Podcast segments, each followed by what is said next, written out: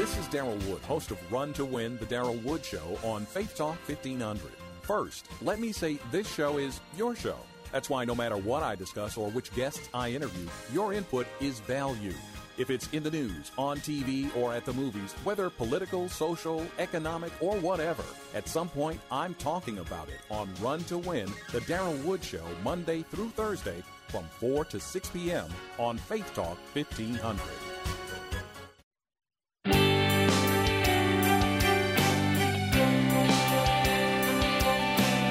Thank you for listening to Embrace the Truth, the teaching and apologetics ministry of Abdu Murray.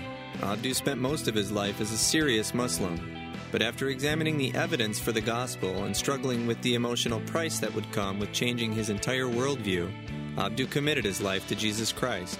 Since coming to the Christian faith, he's become an international apologist, author, and professor. He is dedicated to engaging non Christians with the credibility of the gospel in ways that touch the heart and the mind, as well as equipping Christians to do the same. Support for this ministry comes from our listeners' generous gifts and donations. For more information, please call 888 84 Truth or visit our website at www.embracethetruth.org.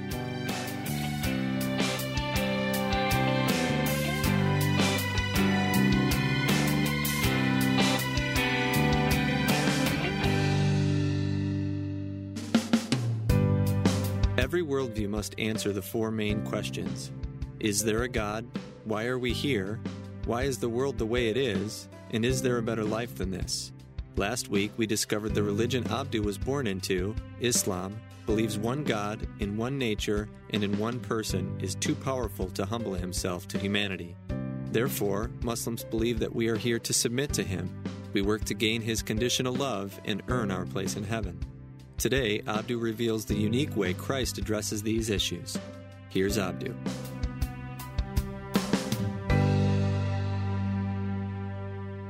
The gospel answers the four questions of life in a way that shows God is not only great, He is maximally great. He is the greatest conceivable being. You see, the gospel, in answering the first question, is there a God and who is He, shares much in common with Islam. We believe that God is one and we believe that God is powerful. He is all powerful. He can do all things that God can do, that a God would do. He does not do evil because He is not evil. He cannot do evil because he's not evil. He is all these things. He is just. He is merciful. But the difference is this God is a being in relationship. Muslims will always bring up the idea of the Trinity to show that it doesn't make any sense. It's not logically possible for God to be one and three. And I agree that it's not possible for God to be one in one sense and three in the same sense. That's a contradiction. To say God is one God and three gods, contradiction. God is one person and three persons, contradiction. But the Trinity does not say any of these things. The Trinity says God is one in nature and three in person. There is one God existing in three persons. Those ideas are mutually exclusive. Can I give you an example of this? If I were to say, what is the most fundamental nature of this, of this music stand? The most fundamental nature of it is thing. It is an object, it is a thing. That is its nature. Its most irreducible nature is thing or non living thing. If you were to point at me, you could say, What is that fundamental nature? What is the fundament- fundamental nature of that? And you'd say, irreducibly, living thing. I have a nature, living thing. This has a nature, a living thing, a non living thing. We share the idea of what a nature is. But you can't say, who is that? To the, to, to, the, to the music stand. It has no person. It lacks that quality. But you can look at me and say, who is that? That's Abdu. You can say that because I have both a nature and a person. They're distinct things. And so it makes it is not contradictory to say God exists as one in nature and three in person. It actually makes perfect sense. In fact, I would even argue that for a Muslim to believe that God is one in nature and one in person, that sounds a lot like you and me. And if God is so easy to put into a box like this, then perhaps we created him in our image instead of him creating us in his. That if God is so easy to understand that we can just simply comprehend him in his nature that easily, then perhaps we made him up. It was C.S. Lewis who said that the Trinity is either the most ridiculous concoction by a handful of fishermen or it is the most profound truth we find in the scripture. It's either ridiculous or profound. I would argue it's profound, and here's why. A Muslim believes that God is the greatest possible being and independent of his creation. He does not depend on creation for anything that makes him God. I agree with that. But the problem with the monad concept of God, who is one in nature and one in person, is that it is deficient in this way. Think on it. The Quran calls God Al Rahman, the good or beneficent. It calls him the Rahim, the merciful, Al Wadud, the loving. It calls him all these things. These are relational aspects to God. My question for a Muslim is this, and I, I wrestled with this a long time myself. Who was God relating to when there was no creation? When there was nothing but Himself? Who was He expressing relationship with? If God is a monad, the answer is no one. He is limited in that way in the Muslim concept. He cannot have relationship until he creates human beings or angels. But in the Christian concept, it is the most profound idea that God is literally a community. That God did not depend on creation to have relationship. Love requires an object. You can't just love in general. You don't just say, I love. Well, you love what? You love something in, in a relationship aspect.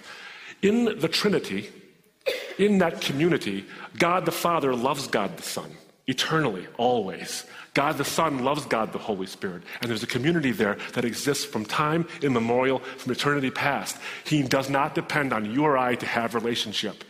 Only in the Gospels do you find a God who exists utterly self sufficiently, does not depend on you and I to have a relationship. You find a community in the Trinity. There's nowhere else in any worldview, least alone Islam. The Trinity is not a problem to solve, it is a solution to the very nature of who God is. That is an independent God. And further than that, this God of the, of the gospel condescends to actually incarnate himself in Christ Jesus. He incarnates himself in this way because of his desire for relationship. Because think about this God, who is not dependent on you or I to have relationship, he doesn't depend on you and I to express love, to experience relationship, yet he creates you anyway. Not to have relationship himself, but so that you can have relationship with him. That is a free gift that you and I don't deserve. We have the opportunity to have relationship. He doesn't need it, but he creates you anyway to do it. And further than that, he condescends to incarnate himself in this way. Think on this. There's a way in which you can let someone know something about yourself. Facebook, email, Twitter, telephone calls, chatting online, camera chats, iChats, whatever you want to call it. This is a way to relate to people, but you only get a glimmer, a glimpse of who that person is. You never really know them in this way.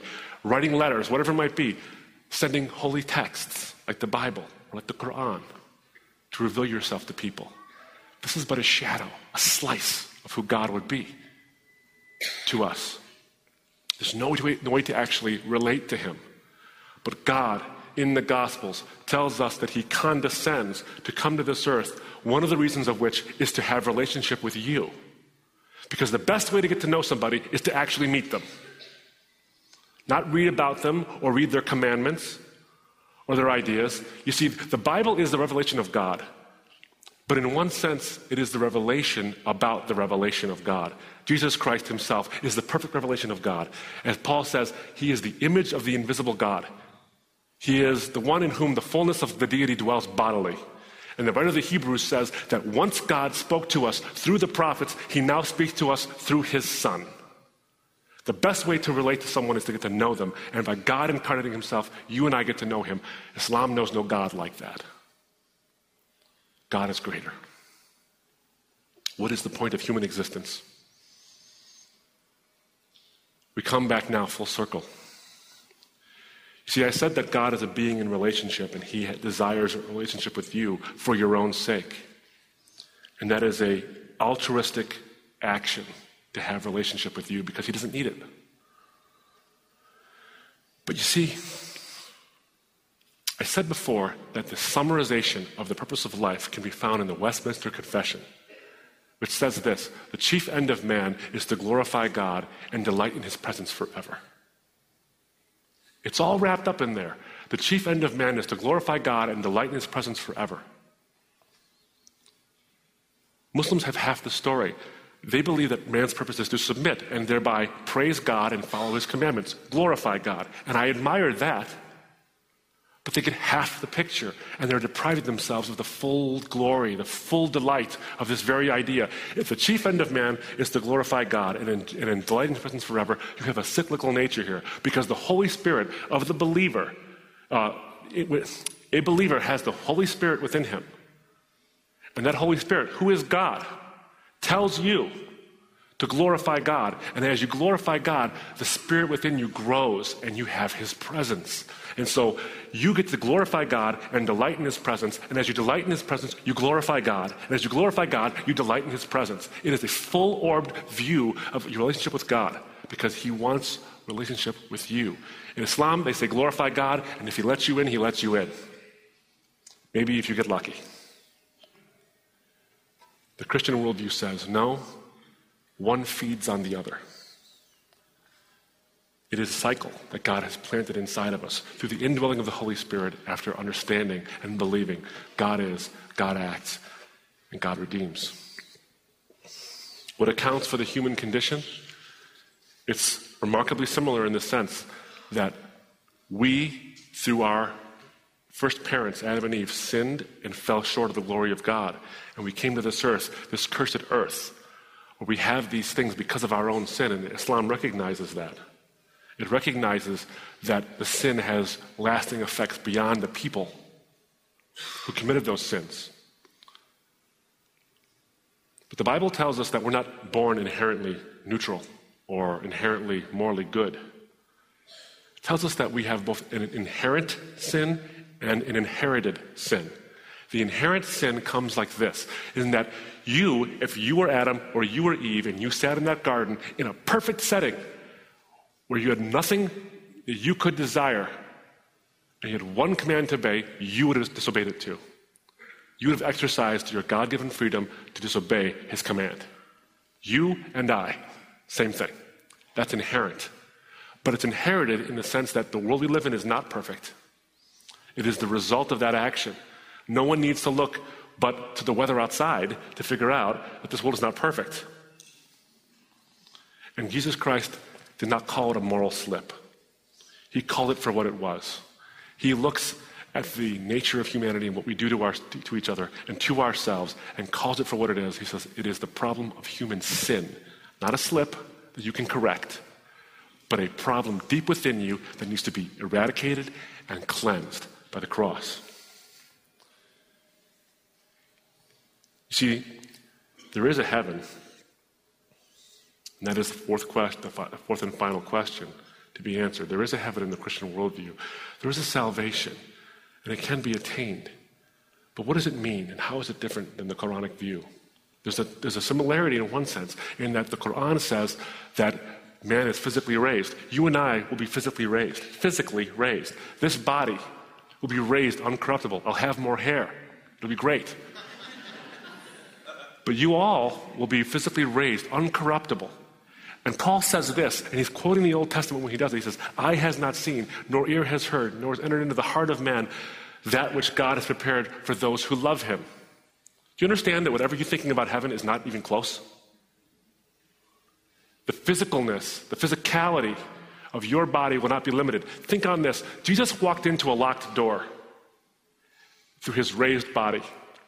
The bounds of physics were not there. That will be you.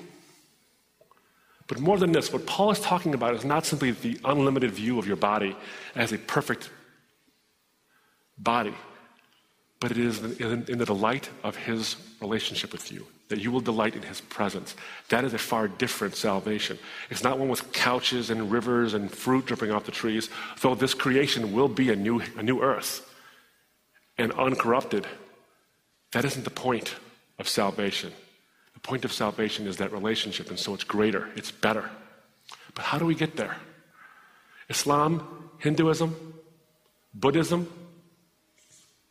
all these isms say that you have to pull yourself up by your own bootstraps and you can make a better life for yourself, that you can reach God. The Bible tells you the very same truth that every one of us here knows is that you cannot reach God, He has to reach down to you. And that is the fundamental truth that God knows that you cannot do for yourself what is required, that the stain of sin is on you and He must cleanse it because God is just, He must punish sin. Because God is loving, He must forgive it. And how does He do both at the same time? He punishes it in Jesus Christ because He loves you enough to take it on Himself. And that's the cross. It is a stark contrast to every other view. And that's the beauty of the gospel. Jesus is God incarnate, and so He is perfect and sinless. See, the Quran says no bearer of burdens can bear the burden of another. But Christ is sinless. He doesn't bear any burdens of his own. So he can bear your burdens. He's not a, bur- a, a, a burden bearer. He has none to bear. So he can take yours on himself. And because he is God incarnate, and because he has the divine nature, he can do it infinitely. And he pays an infinite price on that cross. This is something that I want you to understand. Get this. This is, this is of fundamental importance. I want your undivided attention on this. Because the Muslims believe that God is the greatest. Allahu Akbar, God is greater. If God is the greatest conceivable being, then that God must express the greatest conceivable ethic, which is love, in the greatest conceivable way, which is self sacrifice. Think on it. Do any of you have any expression of love greater than self sacrifice? We all know when someone loves us because that someone has expressed love when it is inconvenient, when it is painful. They have loved you anyway. That's self sacrifice. That's how you know true love. That's the greatest expression of love. And if God is the greatest being, he should express the greatest ethic in the greatest possible way, which is love, which is self sacrifice. Islam knows no God like that. He would never condescend to being incarnate and die on a cross. He would never do that. Never. Only in the Christian faith do you see God incarnate himself in this way and the man Christ Jesus die on that cross, and the relationship between God the Father and God the Son undergo that forsakenness, that self sacrifice. If God cannot self sacrifice, then he is not the greatest possible being. But in the Gospels, God self sacrifices. God is greater. And it is free, freely offered to you and I, freely given to each one of us knowing that we cannot earn it or merit it, because by definition, mercy is not merited. It is free, given to you and I. And you live a life according to a moral code, not to attain heaven, because you already have attained it. And that's the fundamental difference in the, in the Christian worldview. I'm going to quote for you an ironic quote from a Muslim, from one of the first Muslims, in fact, the first male Muslim believer in the seventh century, Imam Ali, who was the fourth leader of the Muslim nation, the fledgling Muslim nation. He says this There are people who worship Allah to gain his favors. This is the worship of traders or merchants. While there are some who worship him to keep themselves free from his wrath. This is the worship of slaves. A few who obey him out of their sense of gratitude and obligations. This is the worship of free and noble men. There are those who worship to get, his, to get the goods. This is the merchants, the selfish. There are those who worship because they fear his wrath. This is the worship of slaves.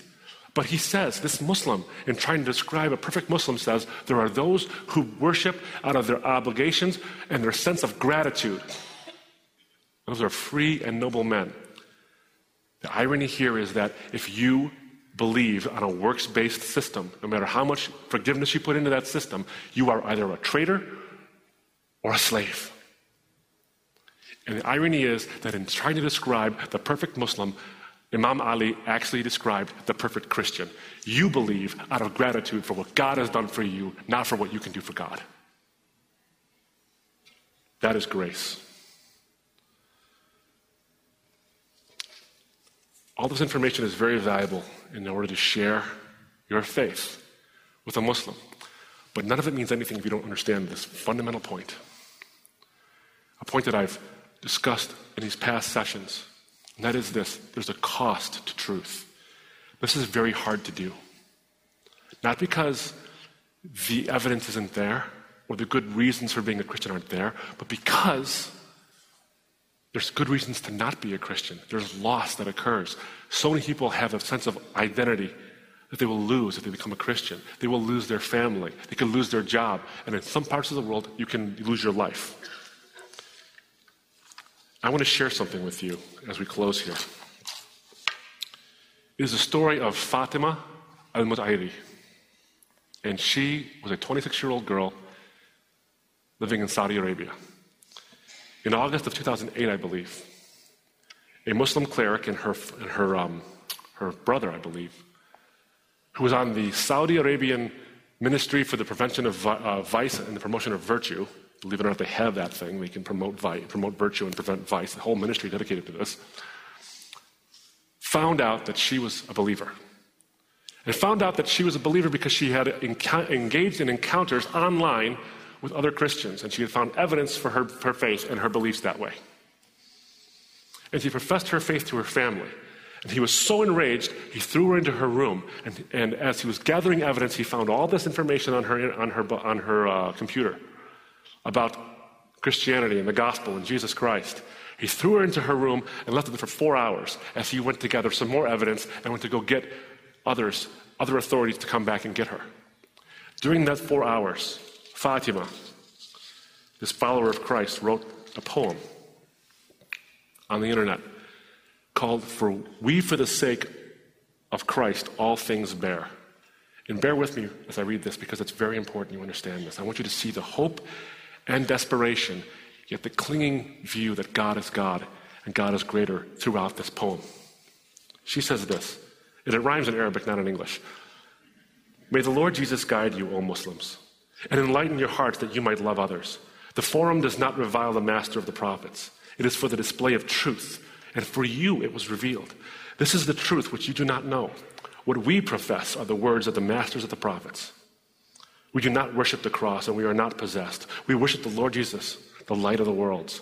We left Muhammad, and we do not follow in his path. We follow Jesus Christ, the clear truth. We chose our way, the way of the rightly guided, and every man is free to choose any religion. Be content to leave us to ourselves, to be believers in Jesus. Let us live in grace before our time comes. There are tears on my cheek, and oh, the heart is sad. To those who become Christians, how you are so cruel. And the Messiah says, Blessed are the persecuted. And we, for the sake of Christ, all things bear. What is it to you that we are infidels? You do not enter our graves as if you are buried with us. Enough! Your swords do not concern me, nor evil, nor disgrace. Your threats do not trouble me, and we are not afraid. And by God, I am unto death a Christian. Verily, I cry for what passed by of a sad life. I was far from the Lord for many years. O history, record and bear witness, O witnesses. We are Christians. In the path of Christ we tread. Take from me this word and note it well. You see, Jesus is my Lord, and He is the best of protectors. I advise you to pity yourself, to clap your hands in mourning. See your look of ugly hatred? Man is brother to man. O learned ones? Where is the humanity, the love, and where are you? As to my last words, I pray to the Lord of the worlds, Jesus the Messiah, the light of clear guidance, that he changed notions and set the scales of justice aright, and that he spread love among you, O Muslims. Hours later, she was killed by her own family. Fatima al Mutairi realized something very important. She realized a poetry to the gospel. And it was worth everything to her. She realized this poetry, the word crucifixion has as its root the word crux, the Latin word crux. That word means the center, the place where things converge, the turning point. It was on that cross that Jesus, God incarnate, the God who is greater, came to earth and changed the destiny of billions. Fatima El Mutairi learned that. And all I've said for the past 40 minutes are wrapped up by the Lord of glory, that Lord who is greater, in one sentence. And Fatima was willing to give her life for it. And that one sentence is this Because I live, you also shall live. I encourage you to share that life, that truth. We've been talking about all these weeks now with non Christians. And if you're not a Christian, I encourage you, if you can take a step, understand the gospel, and realize that the costs are worth paying, you can have that life. And because he lives, you also shall live. Thank you so much for giving me a hearing.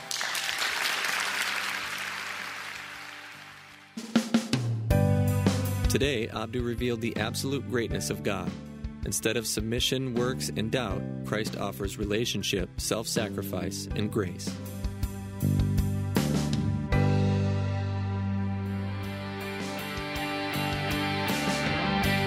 Thank you for tuning in to Embrace the Truth.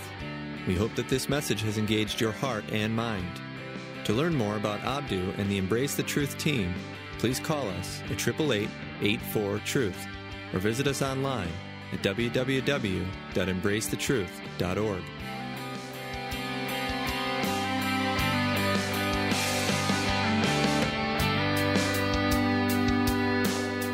Sponsored by Embrace the Truth International.